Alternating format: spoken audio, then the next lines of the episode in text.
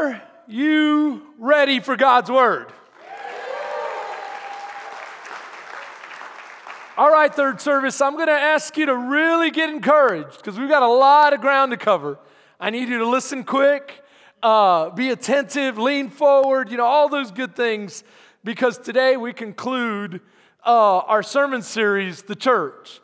And uh, I need to conclude it because even if I continue on this track we're on and, and uh, continue covering some prophetic things, I don't want to take this sermon any further down uh, th- than I've already taken it because uh, people are going to start thinking, well, Pastor, what does that have to do with the church? But I want to remind you what it has to do with the church. We talked about the Tower of Babel last week. Now, the Tower of Babel was um, man going, uh, getting in God's face and saying, We don't need you, God. We don't need you. We can be self sufficient. We can go beyond you. And we don't need you watching over us. We're going to transcend you. We're going to go to the heavens ourselves. And so, metaphorically speaking, I've said that, that that's happening today. Man is in God's face again, building a tower to the heavens, saying, We don't need you. And today we're going to talk about that. And what it has to do with the church is that the church was God's direct response to the enemy when the enemy took control of the human heart and had us build in God's face. God said, No, no, no, no. Watch. I'm going to take a humble man who walks in humble, faithful humility to me, Abraham. Because right after the Tower of Babel, you have the story of Abraham or the genealogy of Abraham, and then goes into great detail about who Abraham was. Abraham would lead to the Messiah. The Messiah would be uh, crucified for our sins. And in humility, we receive the Messiah. You cannot receive the Messiah in God's face saying, I don't need you. The only way you can receive salvation is to humble yourself and to say, Lord, I need a Savior. And it's in that moment, 50 days after the crucifixion, that the Holy Spirit comes down and gives birth to the church. Gives birth to the church. Now, I want you to consider something. Man is saying, We don't need you at the Tower of Babel. God comes down and confuses their language. They're all scattered. The church says, God, we absolutely need you. We humble ourselves before you. God comes down and fills us. Not only does He fill us, He gives us a united language, brings people together from every nation. And now they're confused, not because they don't understand each other, they're confused because God has undone the confusion and brought them together in perfect clarity by the miracle of the Holy Spirit. They're confused. How in the world can we be hearing each other, all understanding each other in one perfect harmony? Because of the miracle of God. Amen. And God says, No longer are you going to ba- build something worth- worthless that's destined to crumble and fall. Instead, you're going to build a mighty kingdom, His kingdom. And we're called to build His kingdom. That's why we say when we pray, our Father who art in heaven, hallowed be thy name. Thy kingdom come, thy will be done. Lord, help us to bring you glory and to build a kingdom for you, Lord, by the prompting of your Holy Spirit. And so today I want to talk to you about the return of the Tower of Babel. You say, Pastor, is it being built? Is that what you're talking about? It's gonna, it's metaphorically speaking so. I want you to consider the attitude of Babel, and the same attitude is existing today, and we are trying to go beyond the need for God, trying to reach to the heavens in our own strength. So the Bible does talk about Babylon being restored. There was there's, there's three phases to Babylon. The first phase happened at the Tower of Babel. The second phase took place during King Nebuchadnezzar's time. The third phase is being unfolded right now as I speak. Right now as I speak. And so I want to just highlight the Bible verses about the Tower of Babel. Now, the whole earth had one language. They came together in a certain plain of Shinar. This is where they started to build a city and a tower. And this is what they said to themselves Come, let us make bricks. Now, last week I shared with you that bricks indicated a form of slavery. And it was because even the children of Israel, when they were taken slave in, uh, slaves in Egypt, you have that remnant system of the Egyptians building things and them having to build in the face of God, saying, God, we don't need you. And they were slave to brick building. We said that God would set them free and we would be living stones built to represent His temple. But I want you to consider something. The bricks don't only mean slavery, they also mean technology. This is the first time humans had found this, this, this brick thing. You go, oh, that's so simple. But it made it so much easier. And, and one pastor said, I heard him say, we still like bricks. Anyone still think Legos are like the best thing ever? Know, we can build anything with those Legos, you know, and, and so they were building, but but but but I want to go a little deeper with you.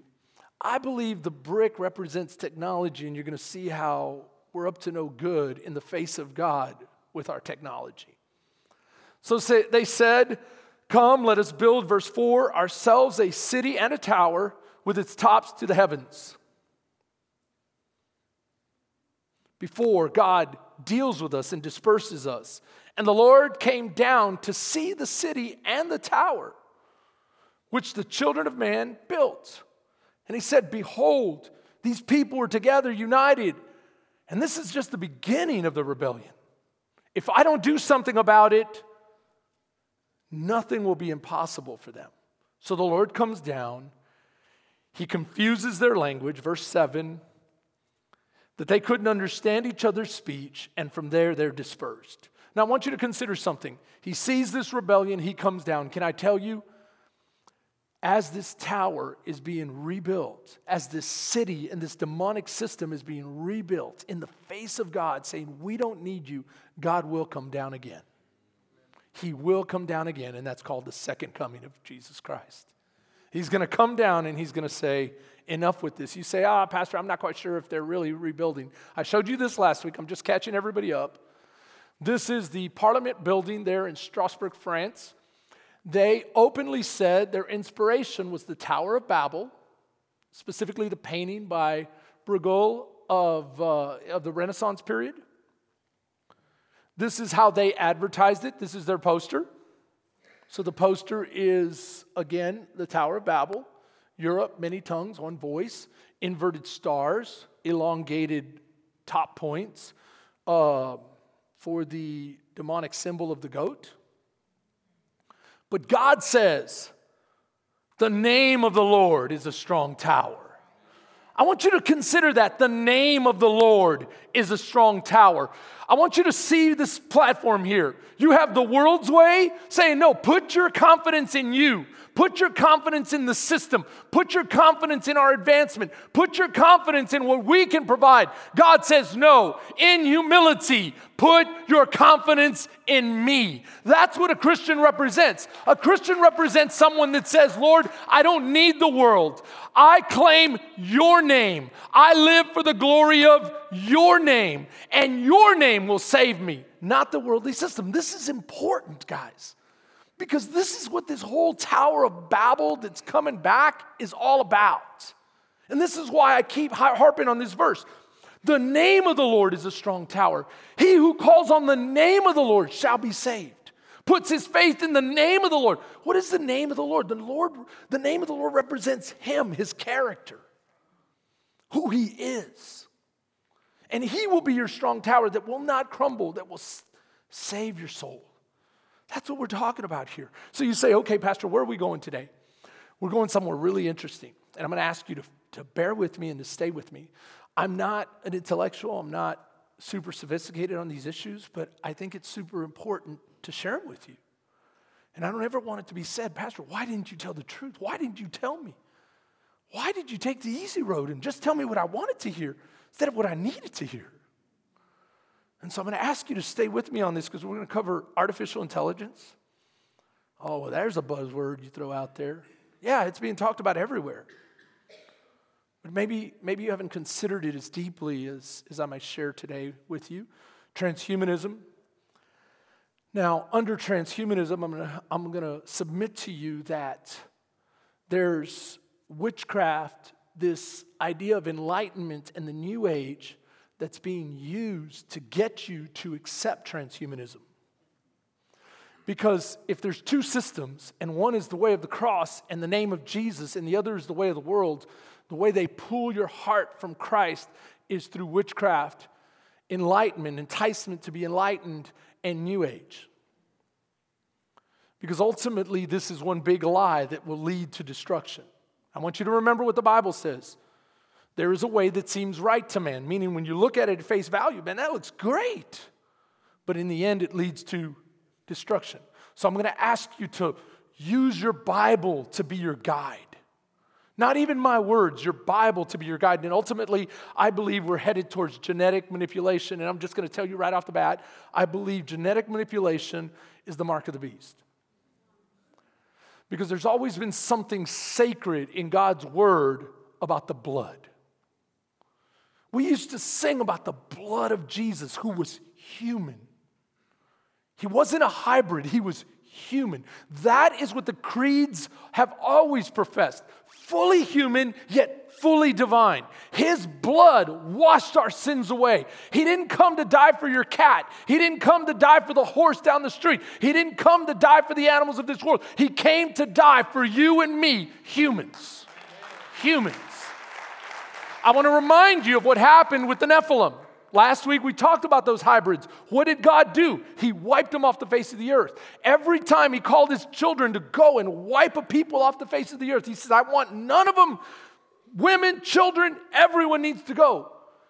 The Bible indicates they were giants, they were Nephilim because there were some before and also after. And God always dealt with it. So I want you to I want you to pay really close attention. You ready to jump in?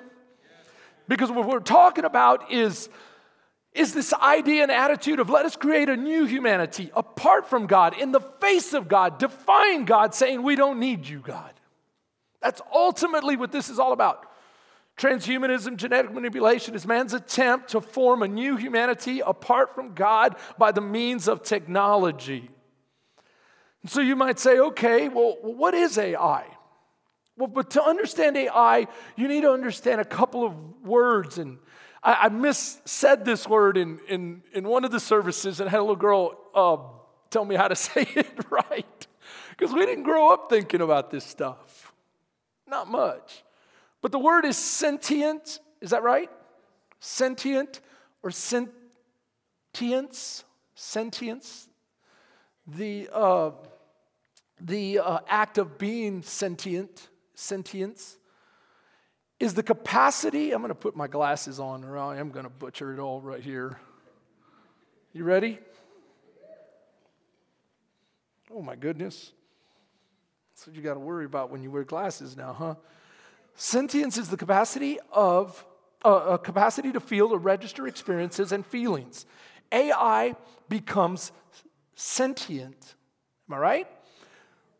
When an artificial agent achieves the empirical, the empirical intelligence to think, feel, and perceive the physical world around it just as humans do. So, this ability to feel, think, and to make, uh, to have perception, okay? Now, in 2022, Google employee Blake Lemoine hit international headlines when he declared that the Google chatbot that he was working on and created had gained sentience. Do you hear what that it could think, it could feel and perceive? That's a big deal. It's a big deal. In other words, able to experience feelings. So you're telling me this isn't just a program, it's feeling? Wow. You know, it's interesting because one other Google employee, uh, I read, I, I heard his entire interview. He was the head of, of Google X, which, which was responsible for a good portion of Google's AI. And not only that, but the robotics. He said in his interview, we, meaning humanity and Google and the rest of, of those in the high tech world, we exploitive up. We effed up. Why would he say that? He said we should never put him online. We should never have been doing this. We, we have to stop immediately. And you know what I find interesting?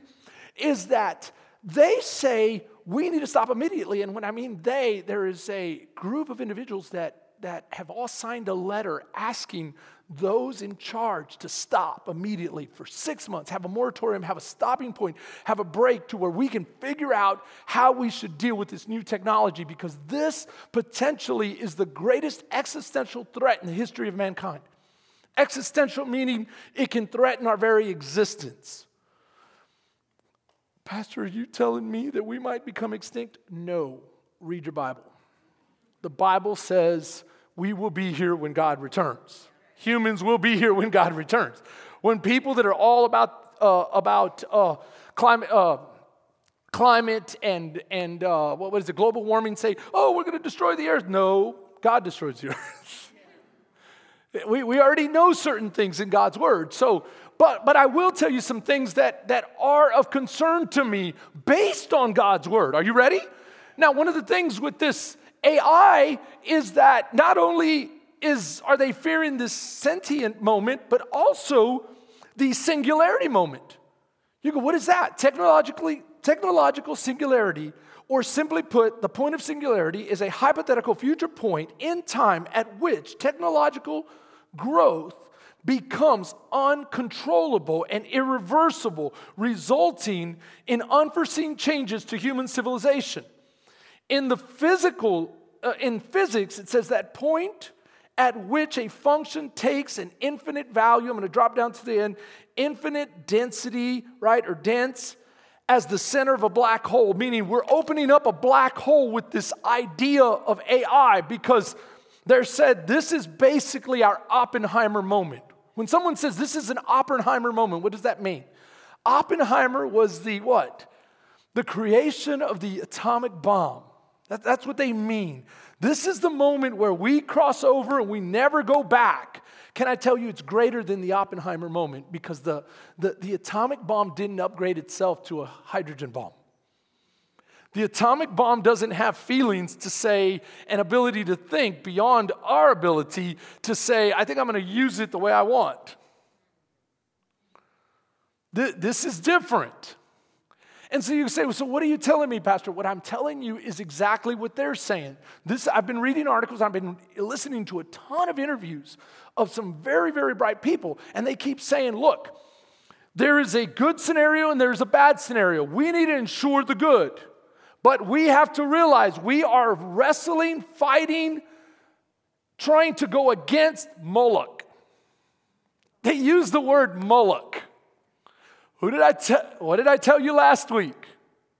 Last week I told you that the enemy is represented, Satan is represented in Nimrod all the way down through history, including Moloch, who's right there. And so they're trying to what? Keep the train of AI on the rails and keep Moloch at bay. Can I tell you, if you're not in Christ, you're under Moloch's rule, period. So, what do they mean by Moloch? How do we keep this from becoming evil? Well, let me put you, let me give you something else because I don't believe that we'll go extinct, but what I will tell you this is it's going to make it very, very hard to, to come out of that worldly system and I believe it lines up with God's word. Keep this, keep what I'm saying to you now because I'll revisit it later at the end of the message.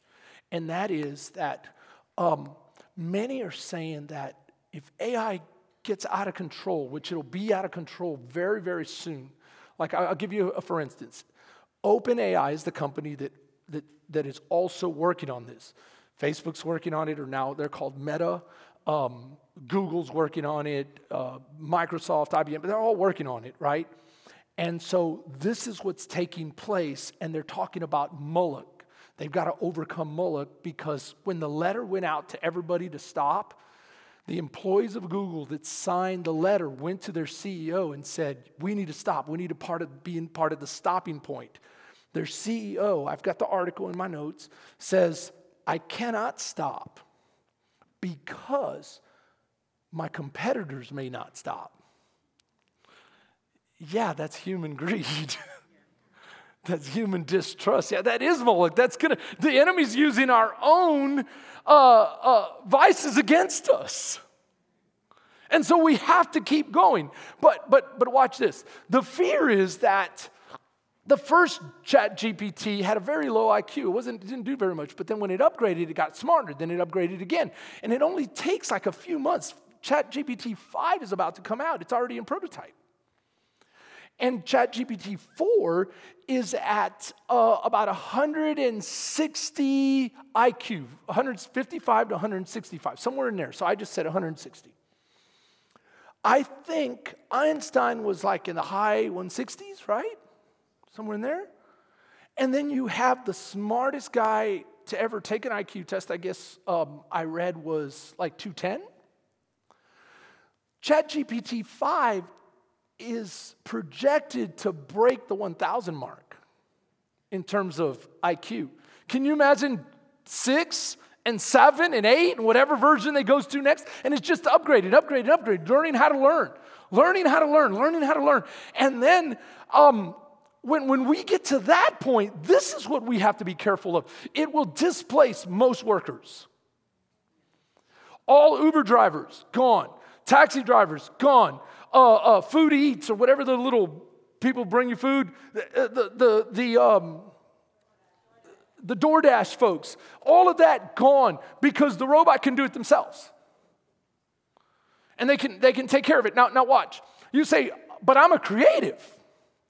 I would never be replaced because um, a computer could not do what I do. I write songs, I write poetry, I do this, I do that. I'm a creative. Uh, if you think that, take a look at this. It's coming for you too.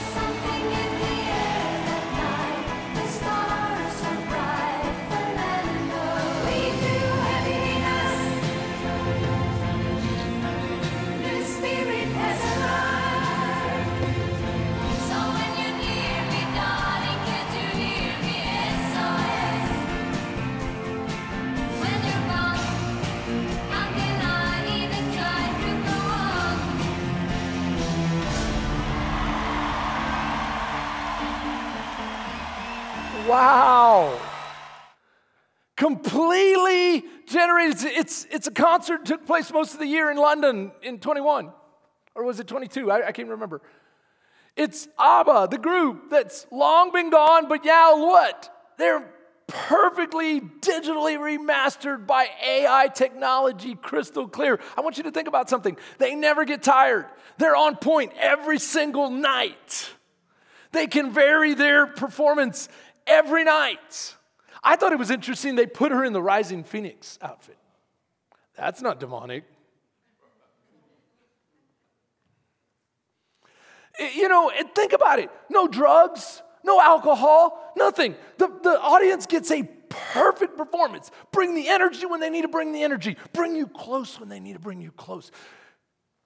Touch your heart when they need to touch your heart. Perfect. Why? Because AI knows how to hack humans, it has the intelligence to move you. That's where society really gets in trouble. Because do you realize that a free society will not be free, and that we're the ones that have the most to lose. A free society when AI gets to that point, which it could be there within the next year. What do I mean by that? I'm talking about the herd mentality. I'm talking about swaying votes. I'm talking about getting us to believe things that we don't even know. And so the, the it in this new world, the most effective model is really, really an autocratic model. What do we mean by that? A dictatorial model, a, a dictator model. Why? Because think about this with me. What is needed for a free society if not open dialogue and debate? I may not believe, I may not agree with you, but I will fight to the death for your right to say what you say. Isn't that the American way? I may not agree with you, but notice what's happened in the last few years.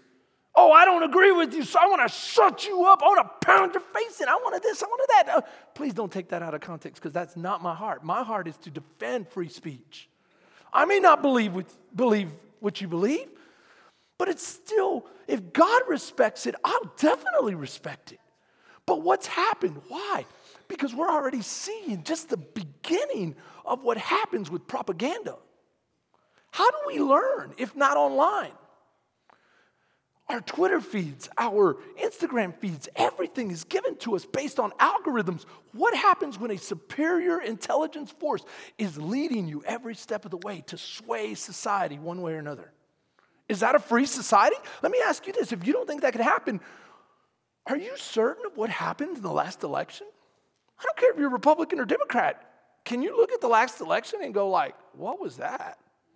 That was a big mess, wasn't it? I don't care who you are, that was a mess.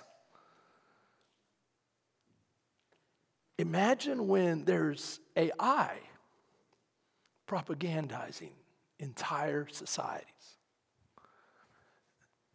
Some have said we need to make laws now that whenever you're dealing with an artificial intelligence, it needs to disclose to you this is not a real human.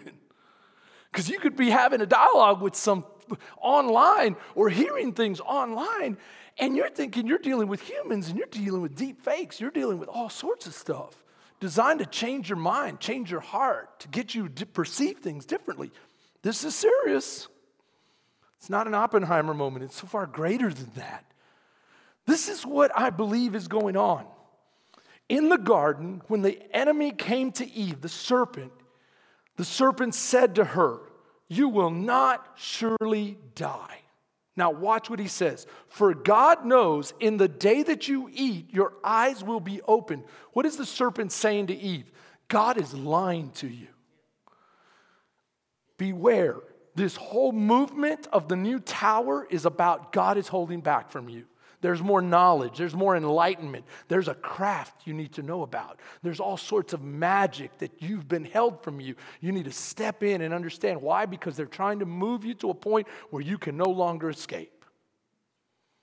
You go, oh man, are you sure? Stay with me on it. You will be like God.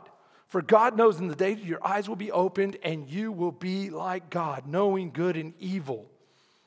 I've already told you about Moloch, but now I'm going to share with you kind of how AI is really, really aimed towards transhumanism. And ultimately, transhumanism is aimed towards genetic manipulation. Now, watch.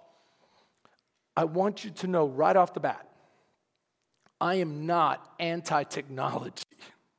I want you to consider, I've got like, I'm not anti technology. I went and took whatever medicine was available to me so that my body could be healed when I was really sick. I'm not anti medicine. I'm not anti technology. What I am is anti the attitude that we don't need you, God, because that's the attitude that's going to lead us to destruction. There is a way that seems right to man, but in the end, it leads to destruction.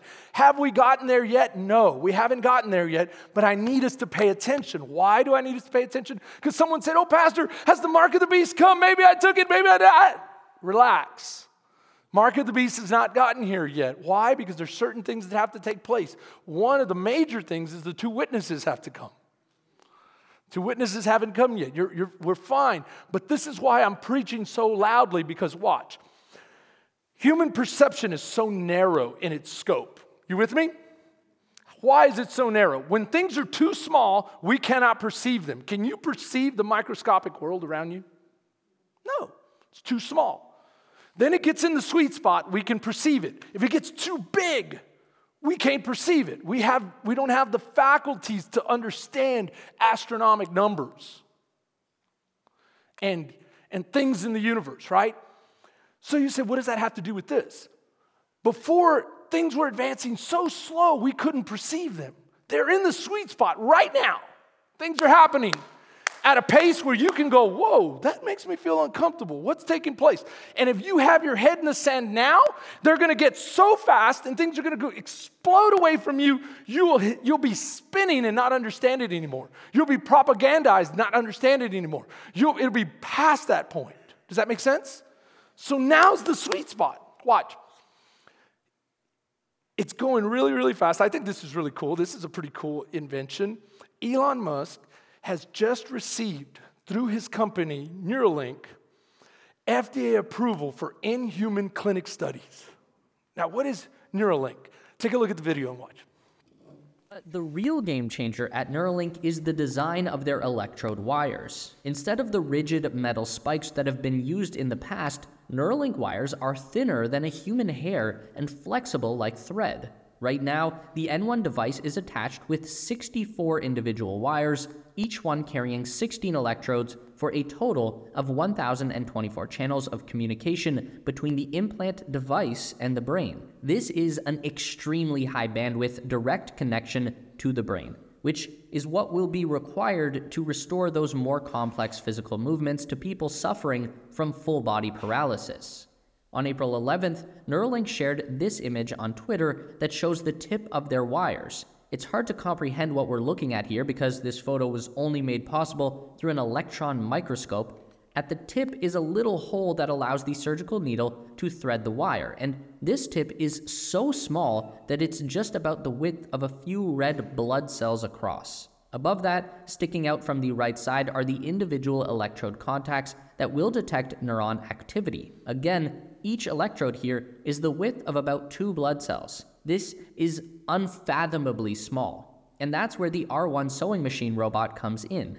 It needs to stick that tiny thread right into the brain matter. It doesn't need to go very deep, it's only going in a millimeter or so, but this needs to be done very quickly and very accurately. The electrode needs to get as close to the target neuron as possible, but it also needs to avoid hitting any of the blood vessels that run through the cortex. There are a lot of them, and it also needs to do this on a moving target. Don't forget that your brain is constantly pulsating with the rhythm of your heartbeat.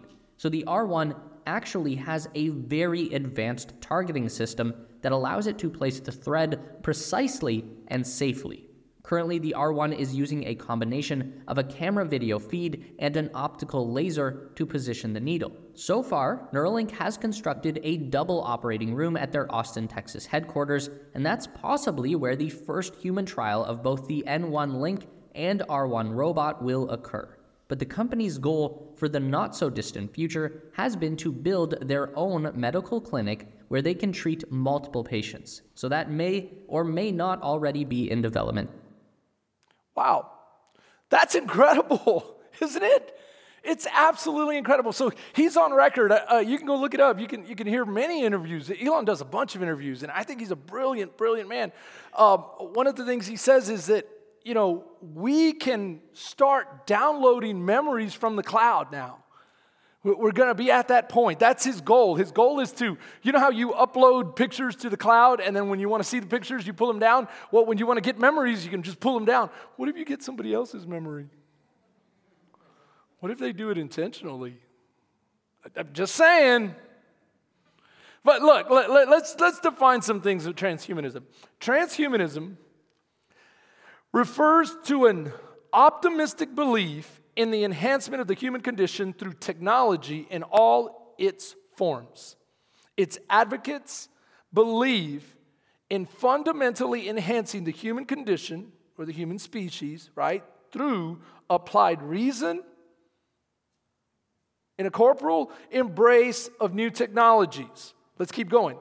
It is rooted in the belief that humans can and will be enhanced by genetic engineering and information technology of today, as well as anticipated advancements such as bioengineering, artificial intelligence, and molecular nanotechnology. Oh, okay, I get it now. See, we need the artificial intelligence so that we can scale up to the next point to upgrade ourselves.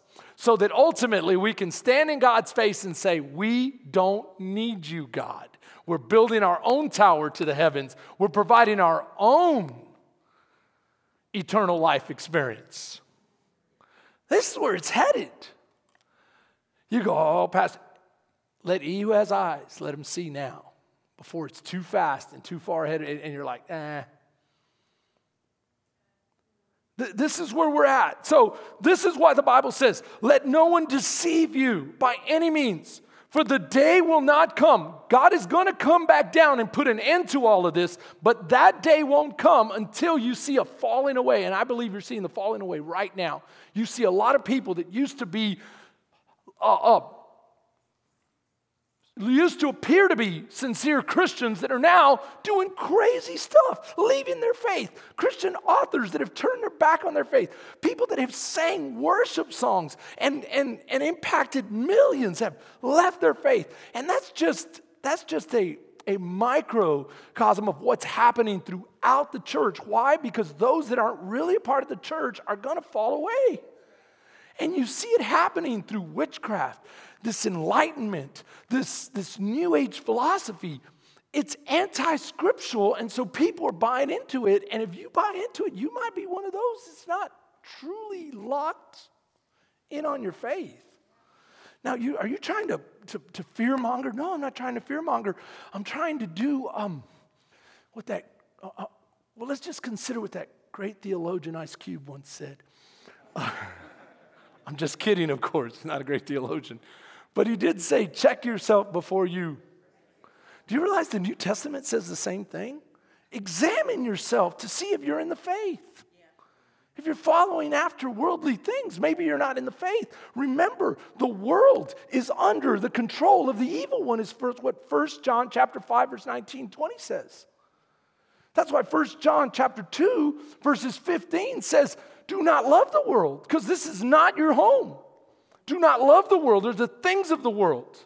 The love of the world is not the love of the Father. The lust of the flesh, the lust of the eyes, the pride of life, those are things of the world. It's passing away, but only that that comes from the Father will last forever. This is important. Why is it important? Because at the end of the day, Christian, the Christianity message is this then Jesus said to his disciples, If anyone desires to come after me, let him deny himself and take up his cross and follow me. Whoever desires to save his life will lose it, but whoever loses his life for my sake will find it. What am I saying here? At the end of the day, Christianity is about denying yourself. Now, I want you to see something here.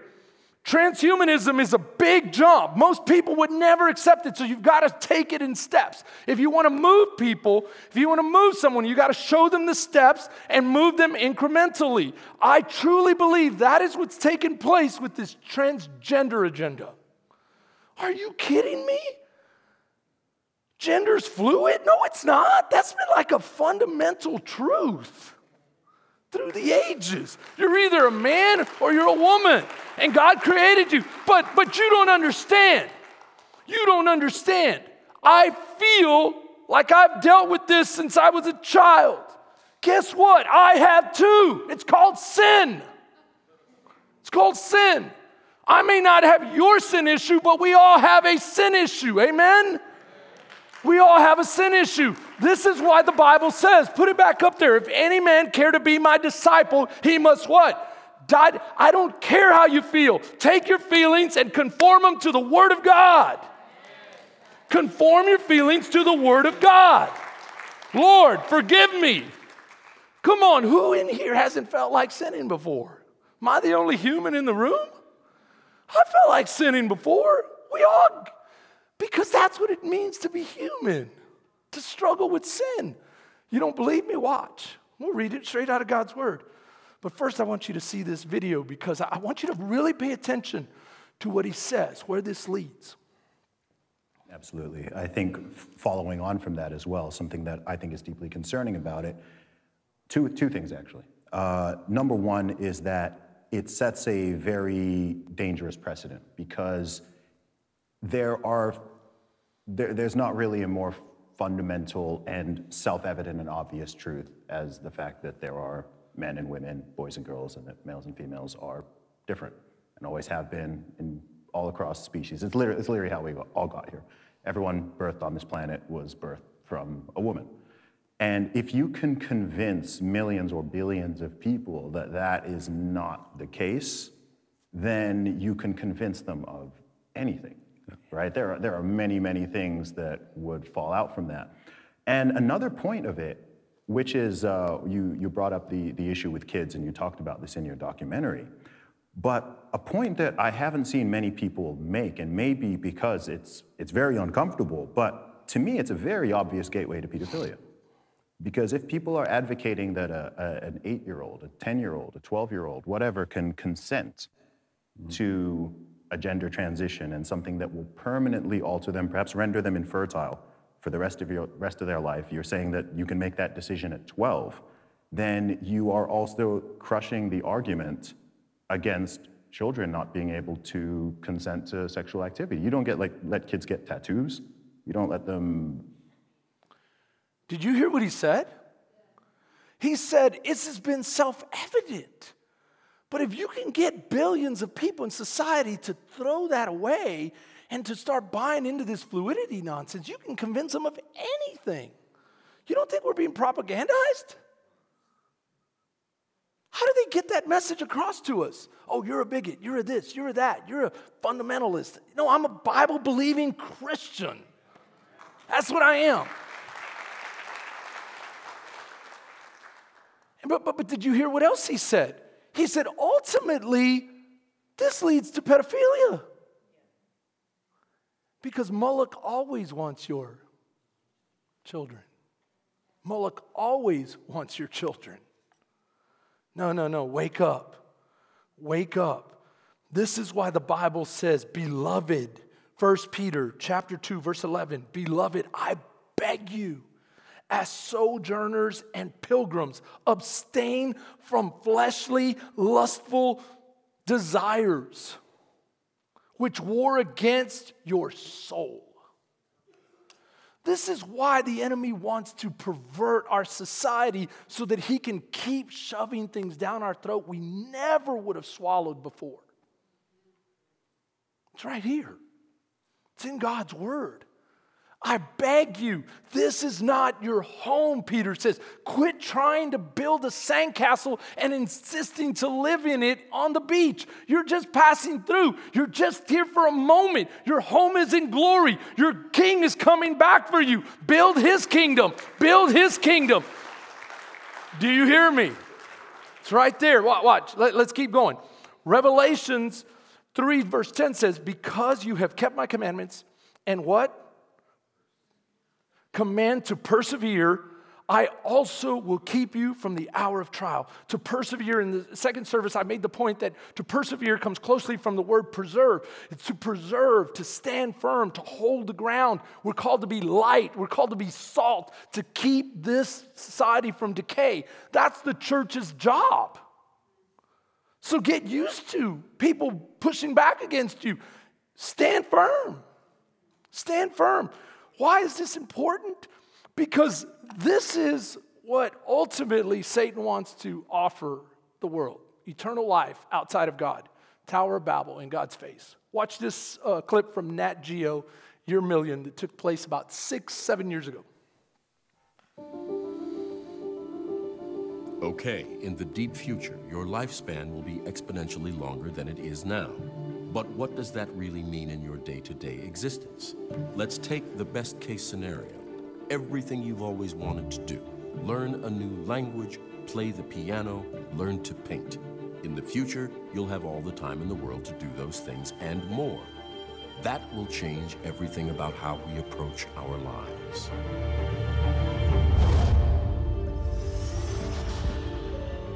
It's unconscious, but you think about the day you're gonna die. When you do anything, going to college, getting a job, retirement, all these things are predicated on one fact the day you die. We could have a really long lifespan. A thousand years, hundred thousand years. 100,000 years. That's hard to even imagine. Once we achieve this radical life extension, what some futurists refer to as negligible senescence, where we've ceased to age, society as we know it will change quite dramatically. We will continue to evolve as individuals, you know, find new ways of interacting with the world, develop new skills, new relationships. Currently, our relationships are based on the idea that we are supposed to stay together till death do us part. But if that is indefinitely, they might not last that long. I mean, I'd like to think that, that there are marriages that could last five centuries and, and everyone would be happy. But, you know, a marriage that lasts five decades seems to strain the emotional resources of most people these days. People will have a much more do it yourself approach to relationships. So, kind of building the kinds of relationships they want to have, building families that they want to have.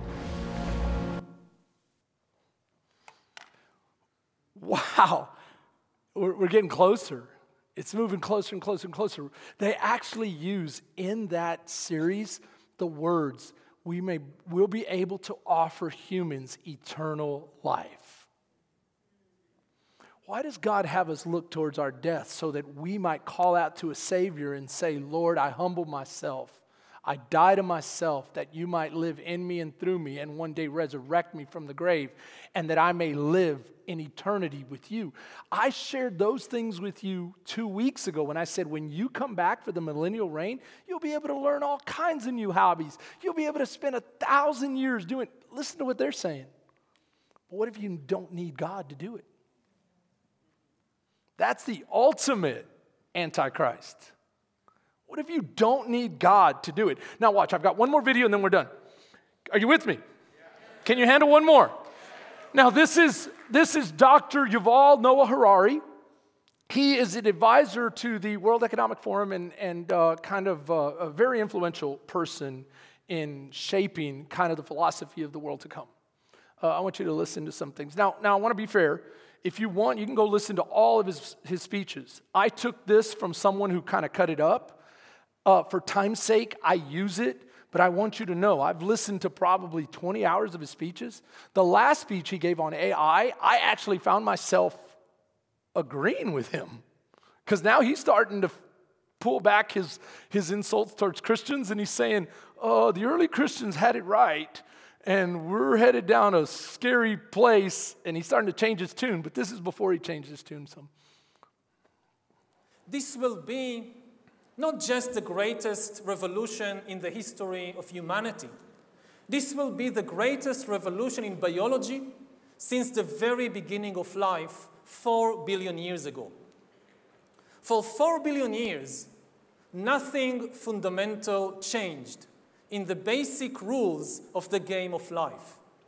All of life, for four billion years, dinosaurs, amoebas, tomatoes, humans, all of life was subject to the laws of natural selection and to the laws of organic biochemistry. But this is now about to change. Science is replacing evolution by natural selection with evolution by intelligent design.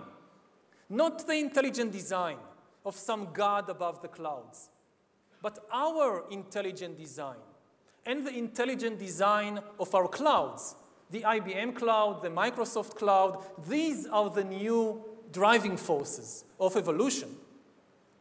And at the same time, science may enable life after being confined to, for four billion years to the limited realm of organic compounds, science may ena enable life to break out into the inorganic realm. So after four billion years of organic life shaped by natural selection, we are entering the era of inorganic life shaped by intelligent design. So, does the data about my DNA, my brain, my body, my life, does it belong to me or to some corporation or to the government or perhaps to the human collective? Humans are now hackable animals you know, the, the whole idea that humans have, you know, this, they, they have this soul or spirit and they have free will and nobody knows what's happening inside me. So whatever I choose, whether in the election or whether in the supermarket, this is my free will, that's over. Free will, that's over. That's over. Over. Today, we have the technology to hack human beings on a massive scale.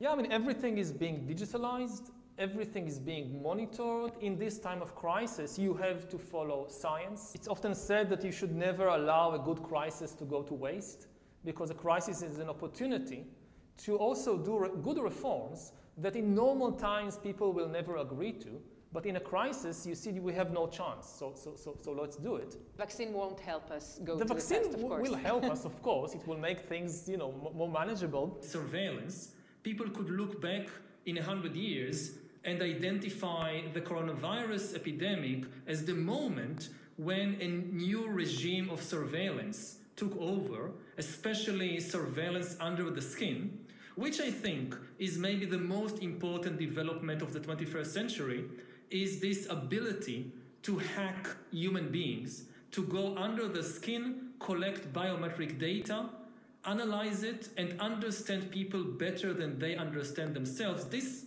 I believe, is maybe the most important event of the 21st century. One of the features of this fourth industrial revolution is that it doesn't change what we are doing, but it changes us. The difference of this fourth uh, industrial revolution is it doesn't change what you are doing, it changes you. If you take a genetic editing, uh, just as an example, it's you who are changed. Yeah, and of yeah. course, this has a big impact on your identity. and offer certain kinds of possibilities that have to be careful about. You know, when you began to when you began to do that kind of gene editing, some people worry that you are changing what it means to be human. That's the problem. And uh, it, uh, of course, the new uh, industrial revolution offers us many opportunities, but it raises many-fold questions on the ethical, but even legal uh, implications. And we have to be prepared for it, and that's what we want to do in Davos next year. Talk about technology. Let's just stop it right there. They go on to talk about hey, we've got a lot of challenges, but we're also going to be pushing the limits. Now, I want to share something with you very, very, very, very important. This is not me being anti or pro vaccine. This is not about that. This is about what is coming. What is coming? What is coming is a tower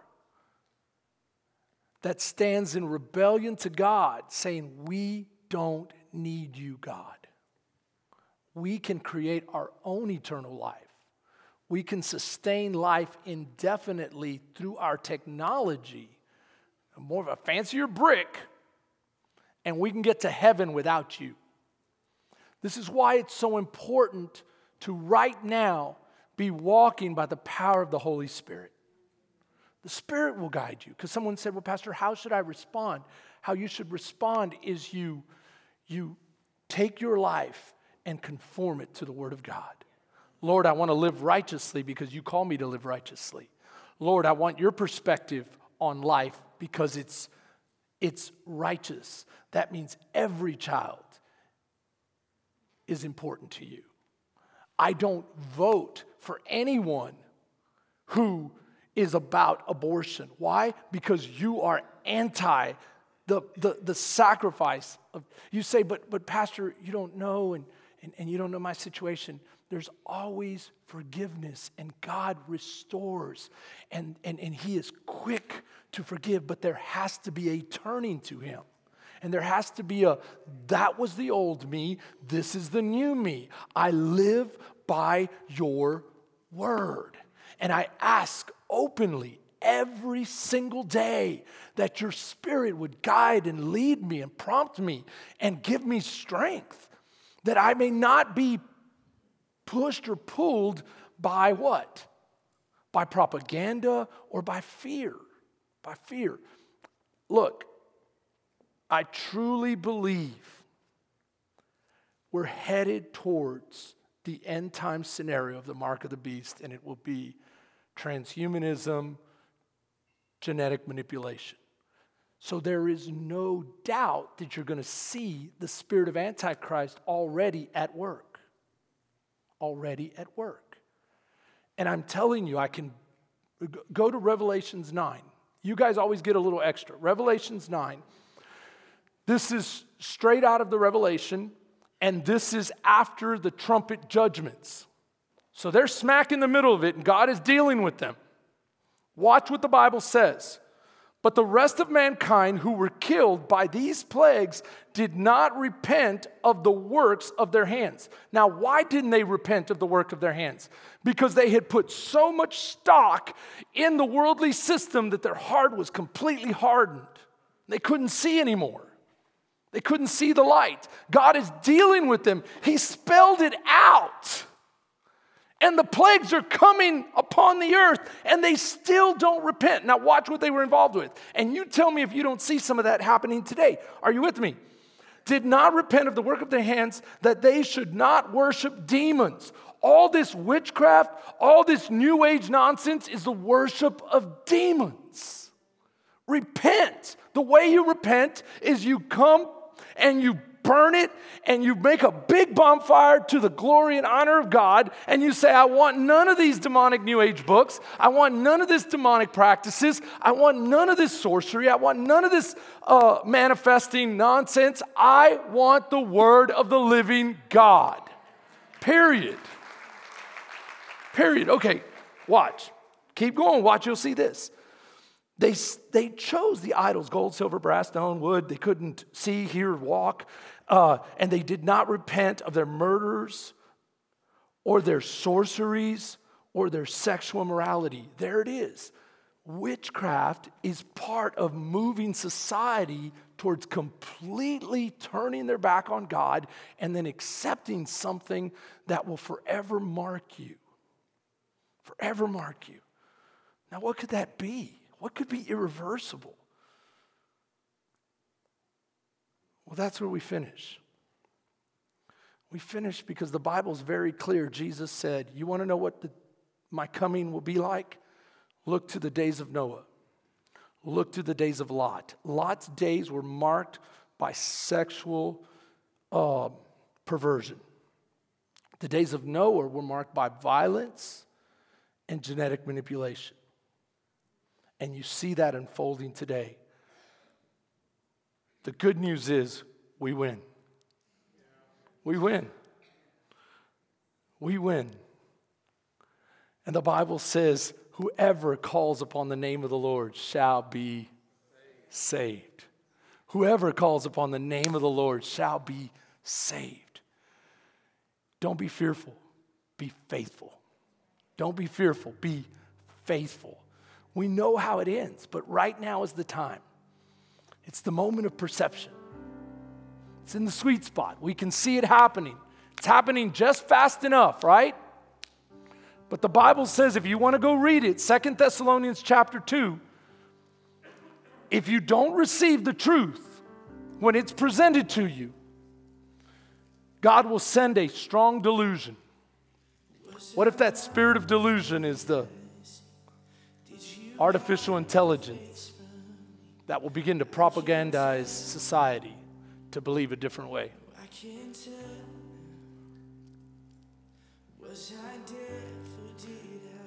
Kind of excited about that holographic technology. Maybe I won't have to preach to you guys third service.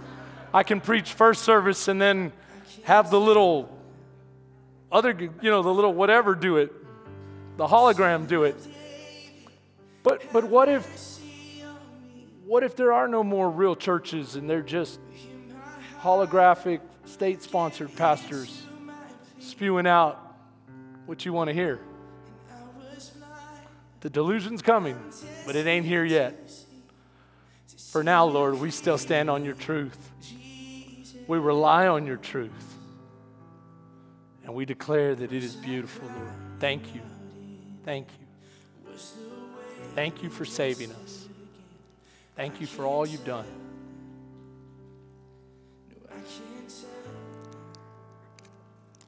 In Jesus' name, amen. Church, I love you. Have a great, great week. I can't tell.